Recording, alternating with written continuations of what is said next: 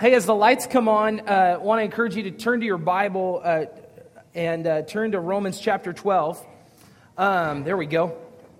Um, we're in this series, this, this short little series in our new year called The New Life. And if you weren't here last week, we talked about the first portion of Romans 12, where Paul talks about the, the new life surrendered.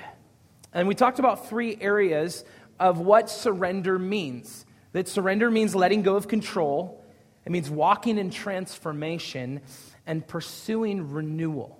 And so, if you didn't get a chance uh, last weekend, uh, that's on the podcast. You can go listen to that. You can find that online at our website. But this week, um, as we continue our series, we're talking about the new life together. And Paul opens up in, in Romans 12 in the second half, talking about the body of Christ. And God's design for his church, for you and I, is unity. God's design, his plan, and his desire for you and I is unity. And the new life in Christ is lived out for you and I as a body. It's not individually, it's not separately, it's together as a body. But before we get into our text, before we get into what Paul has to say in this part of Romans, I want to ask you a question and have you think about this. If someone asked you to describe church to them, if they asked you to describe church to them, and just using the Bible, you cannot use your example of what it's like here. You cannot use any of your past examples, what you've heard a pastor say, that wonderful illustration that they use in kids' ministry that, you know, open the steeple, there's all the people. You can't use any of those things but you can only use what's in the Bible. What would you say? Think about that for a second. If you could only use the Word of God to describe what the church is and what the church is called to be, what would be your answer? And last weekend we talked about how there are many different preferences, there's many different ways to do church. Some you will find pyrotechnics in. Some you will find more charismatic movements in. And there are many ways in which the body moves, and there's not just pyrotechnics or charismatics. There are also those that are focused on different areas. The church is different where, wherever you go, and we all have different preferences and opinions and views.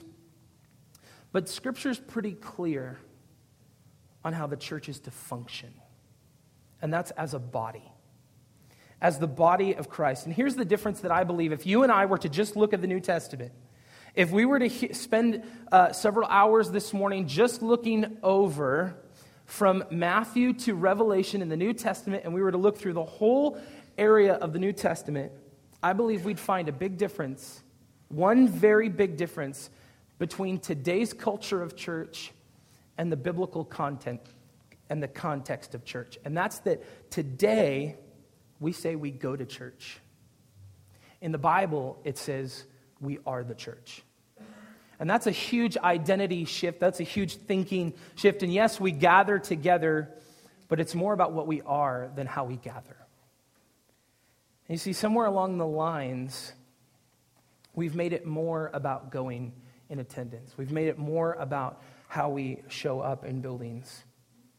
But if you and I are Bible believing Christians, if we align ourselves with the Word of God, then it's more about what we're doing on the outside of this gathering. It's more about what you and I are doing midweek together. And that's what makes us the church.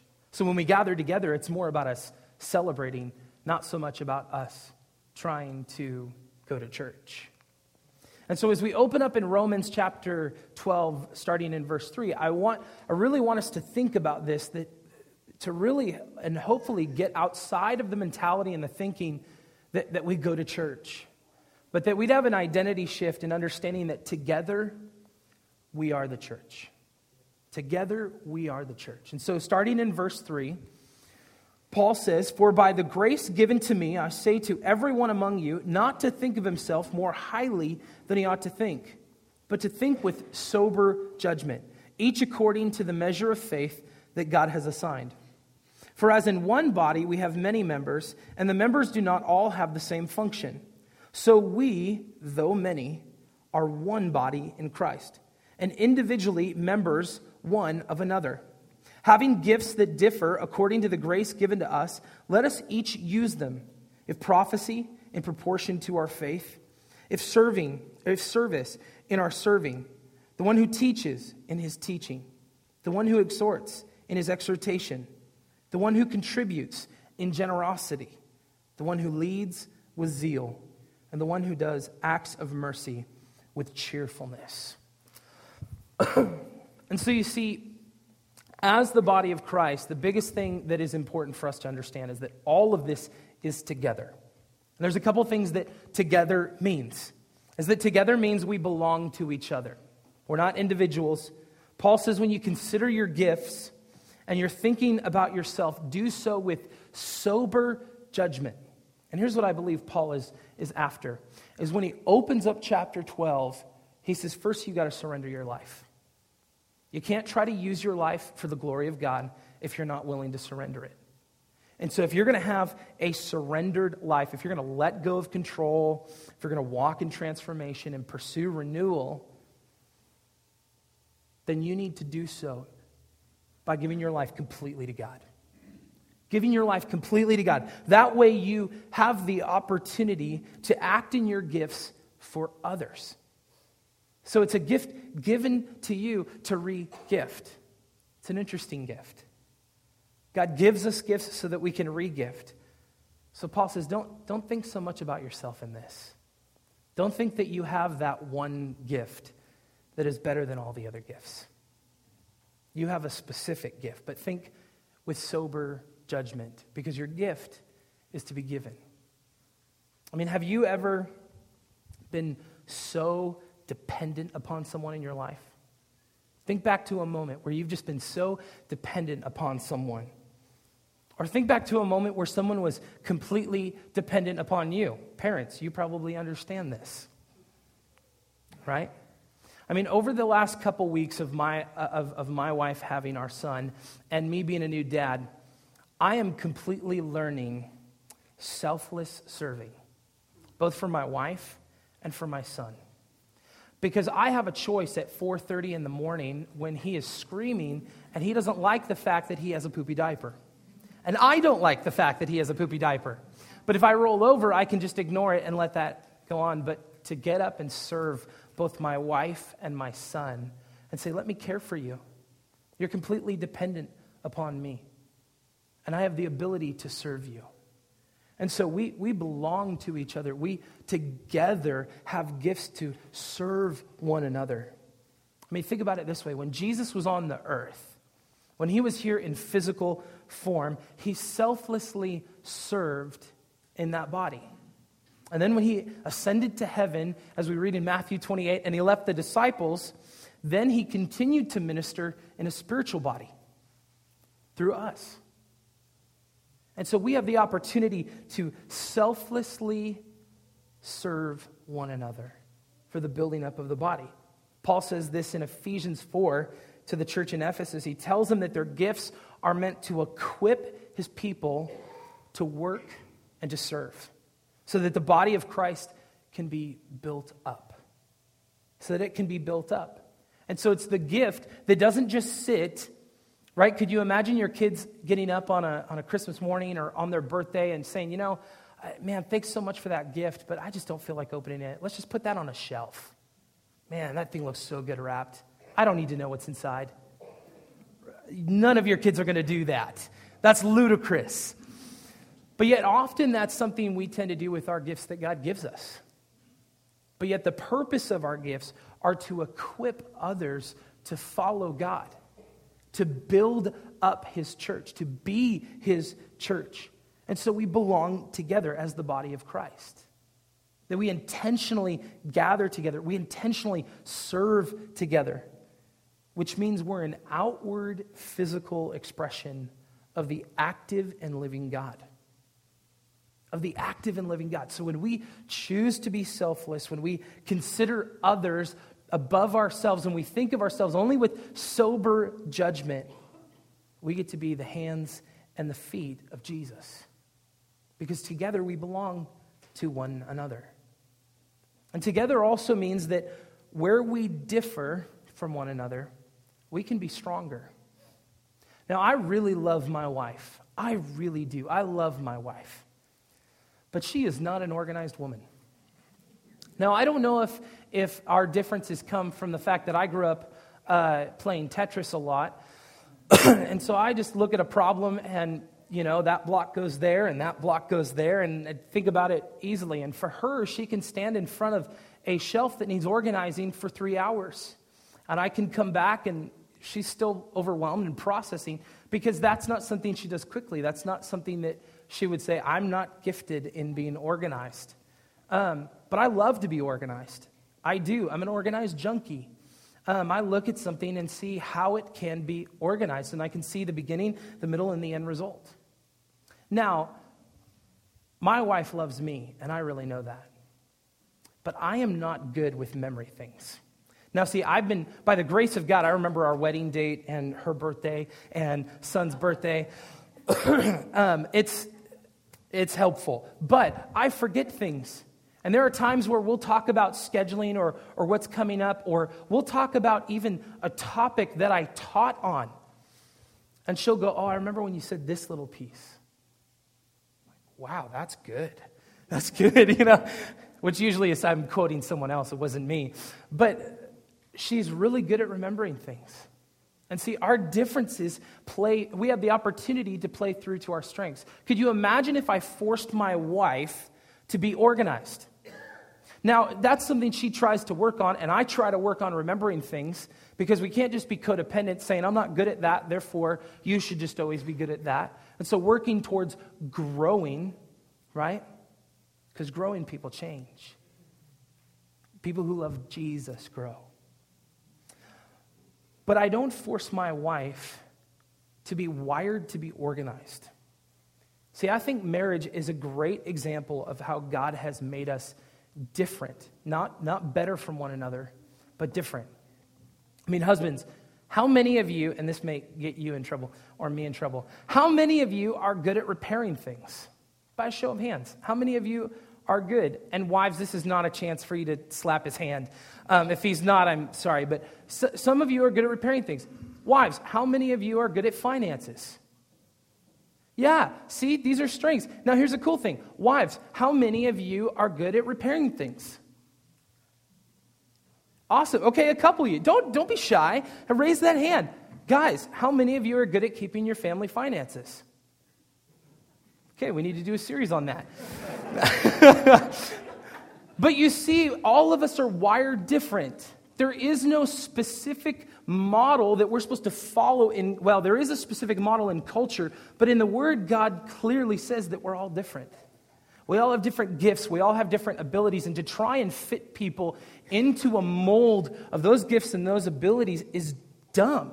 It's ludicrous. That's not how we're wired. And so I believe marriage is a great example of unity in two people working in different giftings for the same purpose. And so when you and I operate within our giftings, within our own giftings, not trying to be gifted like someone else, not trying to have the ability of what someone else has, but when we operate within our God given giftings, it frees us up to be who God has made us to be. See, God loves us all the same, but He's wired us different so that together we can be all parts of the body. Because one big foot is ugly, one big ear don't make sense. But all of these parts working together do. They make an effective, healthy body. And Paul continues to tell this also to the Ephesians in verse 16 of Ephesians 4. He says, From whom the whole body, joined and held together by every joint, with which it is equipped when each part, if you're reading this in your Bible, underline this, working properly makes the body grow so that it builds itself up in love. And so, Paul states that when each part is working properly, not trying to work like all the other same parts, not the parts that we find that we think we need to be or that seem more appealing, appealing than the part we are to play when we are effectively and properly working together, it makes the body grow. It makes the body grow. So let me ask you this Are you doing your part? Are you doing your part? With the gifts that God has given you, are you doing your part? See, I'm not talking about Sunday morning. This is not, I promise you at the end of my message, I have no desire to give you a list of five areas you need to start serving on a Sunday morning. Now, see, I am, I am grateful for all of the people who serve, all of you, ushers and greeters, those who prepare coffee, set up the chairs, the worship team. They are in here early morning to serve. But this is, this is the celebration. So if you join that team, wonderful. Good. That's a great serving opportunity. That's a selfless serving. Those who are with our kids right now, with our kids week after week, that is a selfless serving to choose the time with the kids over the time with the adults. That is selfless serving. But I'm not talking about that. What I mean is actively pursuing your spiritual gifts that God has given you and is using them to grow the body. Are you doing your part? Because together, we, we differ in a lot of ways in our personalities, in the way we look, in the way we talk, in our interests, but more than anything, we differ in our gifts. And that's a good God thing. And so we differ, but, but that can make us stronger. So together means using our gifts to serve one another. If you're, if you're taking notes, write that down. Together means using our gifts to serve one another. And Paul continues to parallel this topic of the body of Christ throughout Romans and throughout speaking to the church in Ephesus and to the church in Corinth. But in Ephesians 2, Paul says that through Jesus, we're no longer separated. We're no longer segregated. We're no longer a group that just gathers once and then leaves alone, but that we're joined together through Jesus in new life to become his body, the real church, to become his body. And this changes things. This changes everything for you and I because it doesn't mean we show up for our version of church or invest in, in a few specific ministries, but stay back from the ones that look a little crazy. Stay back from the ones we don't think are going to be too successful. But it means instead that you and I are a united body, together choosing to be unified to bring glory to God in our selfless serving. So then that means all of us together are doing the ministry. One of the most incredible things that, that shifted my thinking when Paul continues to speak to these churches, especially to Ephesus in chapter 4, when he tells them, Listen, I'm giving, I'm giving the pastors, the teachers, the evangelists, I've given these guys specific gifts, but it's to equip the body for the work of the ministry. That these aren't the guys that do the couple things, these are the guys that encourage you to go out and be the ministers. And so, if you haven't ever known that, know that today, that what is clear in the word as the body of Christ, we are all together doing the ministry. Outside of this morning, every single one of us plays a role. And so that means when we gather here this morning, it's more about going out together than coming here together. See, this gets to be a celebration, but as we go out Monday through Saturday, that's the active ministry the active ministry to our community, the active ministry to one another. And my hope in this is that it changes our thinking. Because the, the term church, the term that defines church in the New Testament, is different than what we think. See, the Greek word for church in the New Testament is ekklesia. And ekklesia means, means church, it means a people called out a people called out, or the called out ones. So it was an assembly for those who were in preparation, who were intentionally gathering with the idea that they were going to effectively go out. In fact, before the early church was a thing, a gathering that would be called ecclesia was a group of soldiers. Often in Rome, they would say, We are going to gather for our ecclesia, for our time, because we are the called out ones who would go and do the work. We're going to go for battle. Together as a unit, we're going to go fight the good fight. We're going to go out. And so, as we look at the early church in the Bible, this group, this ecclesia, we see these vibrant relationships. These people who absolutely were selfish or selfless, not selfish at all. I mean, as you read early on in the book of Acts, you see people that are giving up their properties. They're selling things to care for the needs of the body for those around. In fact, there are, there are letters that if you go throughout history, you can read that there are letters between kings and emperors who are so irritated, so put off by Christians for one specific reason. You want to know why they were so put off by Christians? Because they weren't just caring for their own. They wouldn't just leave well enough alone. They had to care for those who didn't even love Jesus. They just had to be about loving people who didn't love them. And that just made emperors and rulers and kings really mad because it made them look bad. And then when the Christians had the opportunity to get the recognition, they would give it to Jesus. And oh, that made them even more mad. Because they were an intentional group desiring to gather together, sharing everything with one another so that they could go out and together be the body of Christ. And so this morning, as, as we close our time and I get you home in time for kickoff, as we just reflect on this topic, I really want to challenge you and encourage you to ask yourself this question this week Am I doing my part? Am I doing my part to build up the body and be the church? Now, I know that it's, it's really easy for me to ask that question, for you to wrestle with it, and then find no application or no resolve. To go, man, I, I don't even know where to begin. I don't know what my gifts are. And let me tell you that, that first and foremost, before any other resource I give you, the Holy Spirit is the best one. I want to encourage you to go and pray that prayer. Lord, am I doing my part? Holy Spirit, would you show me my part so that I may build up the body and be the church? Not just go to church, but be the church.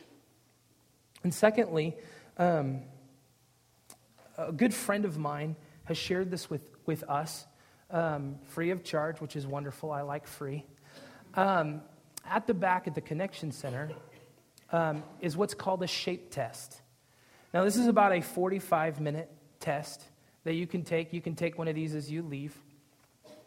And what this test does is it helps you understand what your gifts are. And it's not perfect, it's not the Bible. This is not to replace your Bible reading time. Um, this is just supplemental and an additional piece. But this is an incredible tool that I've gotten to use in discipleship with many guys and a few gals, and, and it just really helps people understand both their giftings and their personality and helps them understand man, where does my role fit? How can I be doing my part and build up the body and be the church? And so, as you go this week and you ask that question, I want to encourage you to grab one of those packets. And because we have a dinosaur of a copier, I only have about 30 copies, but if you would like one, we also have it online. But this is just an incredible tool for you to be able to, as you're praying, as you're seeking the Holy Spirit and asking that question, to also be able to do some work. Because I believe that Jesus has done a lot of work for us, but also calls us into the process and to make a next step.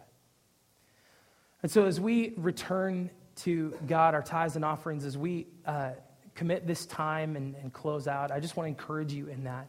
Be praying that. Am I doing my part to build up the body and be the church? Let's pray.